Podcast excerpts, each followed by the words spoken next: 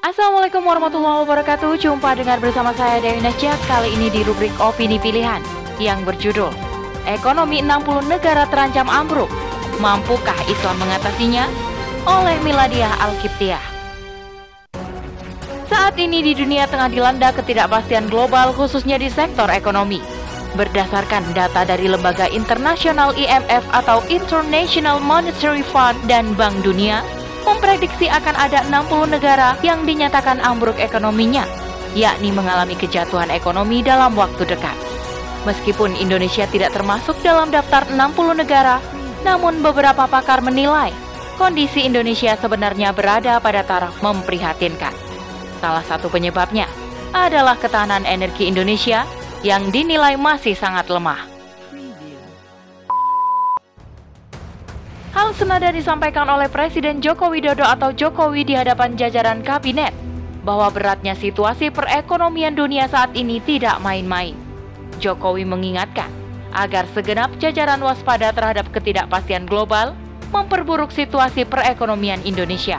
Bayangan krisis yang dihadapi berbagai negara di dunia tidak terlepas dari imbas corona beberapa waktu lalu dan semakin diperparah oleh konflik Rusia-Ukraina yang membuat beberapa negara sedang dihadapkan situasi yang tidak menentu di berbagai aspek.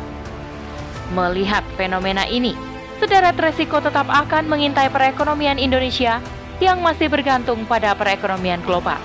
Mampukah Indonesia mengantisipasinya? Tak dimungkiri, situasi global pasca pandemi COVID-19 masih dalam tahap atau fase pemulihan ekonomi. Belum usai bertarung dengan wabah, Kini dunia kembali dikejutkan dengan serangan Rusia ke Ukraina. Perang yang berlangsung selama kurang lebih empat bulan tersebut telah menjadi permasalahan fokus baru dunia yang menimbulkan banyak resiko di segala aspek kehidupan. Tantangan besar dunia saat ini yang terindra memang terletak pada dua hal tersebut. Pertama, penanganan wabah, tidak hanya COVID-19, bahkan kemunculan wabah-wabah baru dapat berpotensi mengancam kehidupan manusia. Kedua, perang Rusia-Ukraina yang dinilai mengancam aliran distribusi barang-barang logistik dan energi. Diyakini atau tidak, negara-negara yang memiliki power besarlah yang menjadi pemain utama dalam situasi dan konflik yang sedang terjadi. Efek yang ditimbulkan dari dua hal tadi, yakni wabah dan perang, telah nyata mengancam kestabilan ekonomi global. Lebih-lebih perang yang berlangsung lama antara Rusia dan Ukraina akan berakibat pada resiko ekonomi paling buruk yang belum pernah terbayangkan di antero dunia. Mengapa? Sebab efek ini tak hanya dirasakan oleh negara yang berperang, namun juga dirasakan oleh negara-negara lainnya. Hal inilah yang membuat para aktor negara harus pandai-pandai mengambil keputusan keberpihakan dengan segala resiko keputusan yang akan ditanggungnya bercermin pada Amerika yang bertahun-tahun memegang posisi teratas untuk kekuasaan dunia.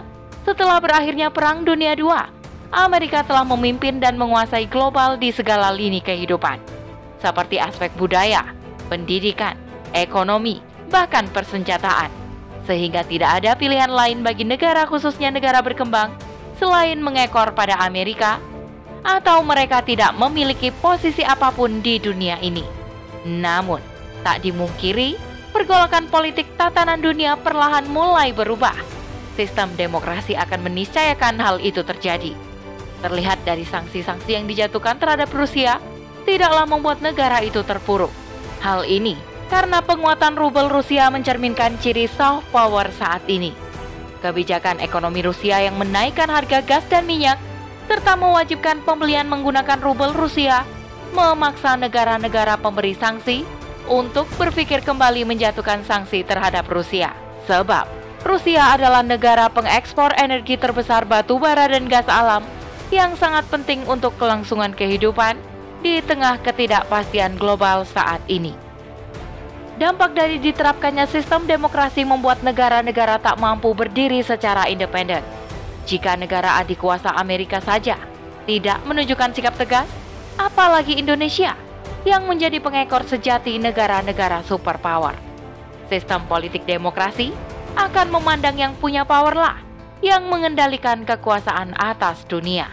Maka tak heran jika negara-negara yang ada sulit bersikap netral jika terjadi konflik yang memengaruhi ketidakpastian global, khususnya pada ancaman dan krisis di sektor ekonomi. Bagaimana tidak? Di satu sisi, akan menerima resiko jika mendukung salah satunya. Namun di sisi lain, akan dituduh pengkhianat oleh kedua belah pihak jika bersikap netral. Wajah demokrasi kian menampakkan ketidakbecusan dalam mengantisipasi ancaman dan krisis global. Negara-negara yang tidak terlibat perang pun harus bergantung demi membutuhkan pasokan energi ataupun pangan dari negara yang sedang bertikai. Maka benarlah, dalam demokrasi tak ada yang namanya musuh ataupun teman abadi. Yang ada hanyalah kepentingan yang abadi.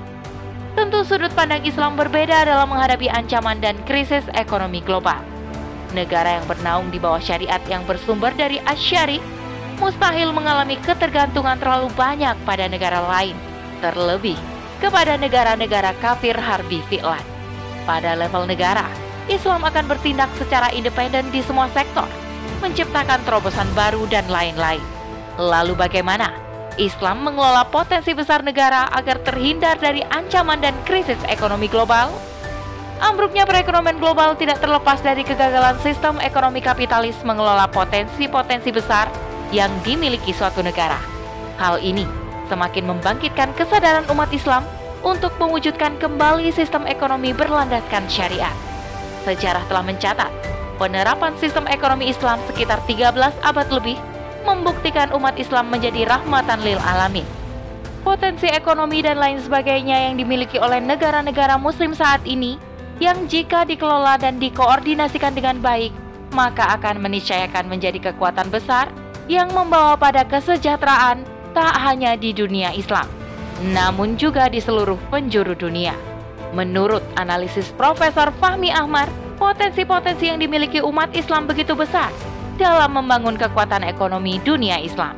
Pertama, potensi ideologis.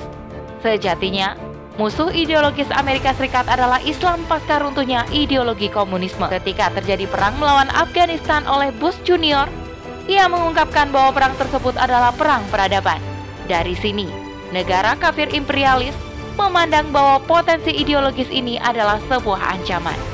Bagi negara adik kuasa seperti Amerika Serikat, China, dan Eropa, bangkitnya Islam politik di berbagai negara termasuk Indonesia merupakan ancaman terbesar yang mampu merusak intervensi mereka dalam mengeksploitasi dan menjajah negeri-negeri Muslim.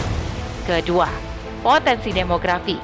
Jumlah penduduk negara Muslim menurut sebaran umat Islam di skala global 2022 berdasarkan laporan Mastercard dan Christian Rating, populasi umat Islam atau Muslim sudah mencapai 2 miliar orang dan tersebar di sekitar 200 negara.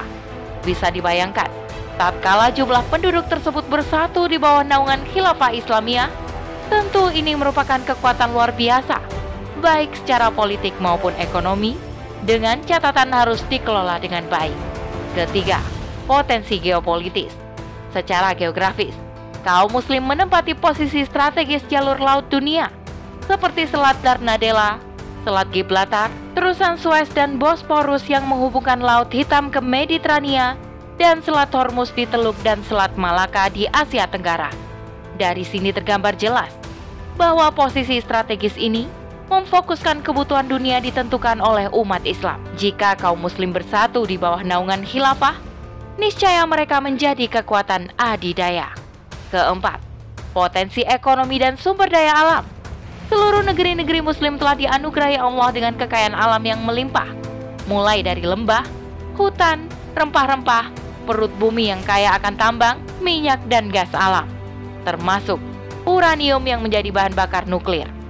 Sebagian wilayah negeri Muslim terdiri dari lautan yang memiliki aneka ragam potensi yang ada di permukaannya, di dasarnya, maupun di perut buminya. Kelima, potensi militer. Jumlah tentara di dunia Islam sangatlah besar, yakni berjumlah 7.505.610 untuk tentara aktif dan cadangan di lima negara terbesar. Itulah kelima potensi besar yang dimiliki oleh negeri-negeri Muslim yang mampu mengantarkan mereka pada kejayaan peradaban.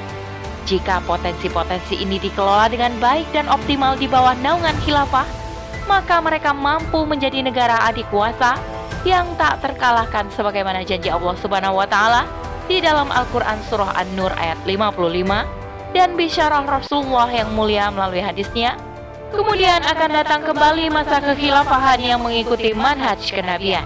Hadis riwayat Ahmad. Dalam negara khilafah, sistem ekonominya menggunakan sistem sentralisasi. Artinya, sumber daya alam yang ada di suatu negeri bukan hanya milik negeri tersebut, tetapi milik seluruh umat muslim. Ketika suatu negeri terpenuhi kebutuhannya, maka SDA tersebut akan dialokasikan ke negeri-negeri lain yang membutuhkan agar terjadi pemanfaatan SDA secara merata. Adapun kebijakan pengelolaannya dalam negara khilafah, maka dilakukan dengan dua cara, yakni pertama, pemanfaatan secara langsung oleh masyarakat umum, padang rumput, api, air, jalanan umum, samudera, sungai besar dan laut adalah sumber daya yang bisa dimanfaatkan secara langsung oleh tiap-tiap individu. Siapa pun boleh mengalirkan air sungai untuk pengairan pertanian, mengambil air sumur, juga mengembalakan hewan ternaknya di padang rumput umum. Namun, negara tetap mengawasi pemanfaatan milik umum ini agar tidak menimbulkan kemudaratan bagi masyarakat. Kedua, pemanfaatan di bawah pengelolaan negara dalam hal ini adalah kekayaan milik umum yang sifatnya membutuhkan teknologi tinggi, keahlian, serta biaya yang cukup besar seperti gas alam, minyak bumi, dan barang tambang lainnya. Maka, langsung diambil alih dan dikelola oleh negara. Negara yang memiliki hak dan wewenang mengelola dan mengeksplorasinya. Hasilnya akan dimasukkan ke dalam kas Baitul Mal. Negara tidak berhak menjualnya kepada rakyat. Sebagaimana sistem ekonomi kapitalis yang selalu ingin meraup keuntungan meski rakyat jadi korban. Kalaupun dijual, itu pun hanya sebatas harga produksi. Jika kepemilikan umum tersebut dijual kepada pihak luar negeri, maka boleh bagi pemerintah mencari keuntungan semaksimal mungkin. Hasil keuntungan penjualan itu digunakan untuk kegiatan operasional badan negara untuk mengelola harta pemilikan umum seperti administrasi, perencanaan, eksplorasi, produksi, pemasaran, dan distribusi. Kemudian hasil tersebut juga dibagikan secara merata kepada seluruh rakyat, baik muslim maupun non-muslim, yang hidup di dalam negara khilafah untuk keperluan rumah tangga atau pasar-pasar.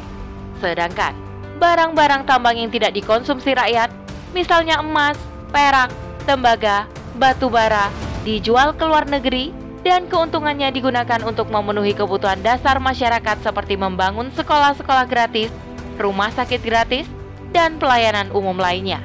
Begitulah kebijakan khilafah dalam membangun ekonomi yang kuat dan menyejahterakan untuk kemaslahatan umat manusia. Bisa dipastikan, gejolak krisis dan ancaman ekonomi global sangat kecil kemungkinan akan dijumpai di dalam negara Islam. Membangun kekuatan ekonomi yang kuat, mandiri, dan menyejahterakan harus dimulai dengan mengubah paradigma berpikir umat yang mengarah pada perubahan fundamental, yakni menyatukan visi dan misi negeri-negeri muslim di dunia tentang penyatuan sumber daya ekonomi dunia Islam. Dengan ini, dunia tidak lagi merasakan ancaman dan dampak dari krisis global yang menghantui kehidupannya. Wallahu a'lam.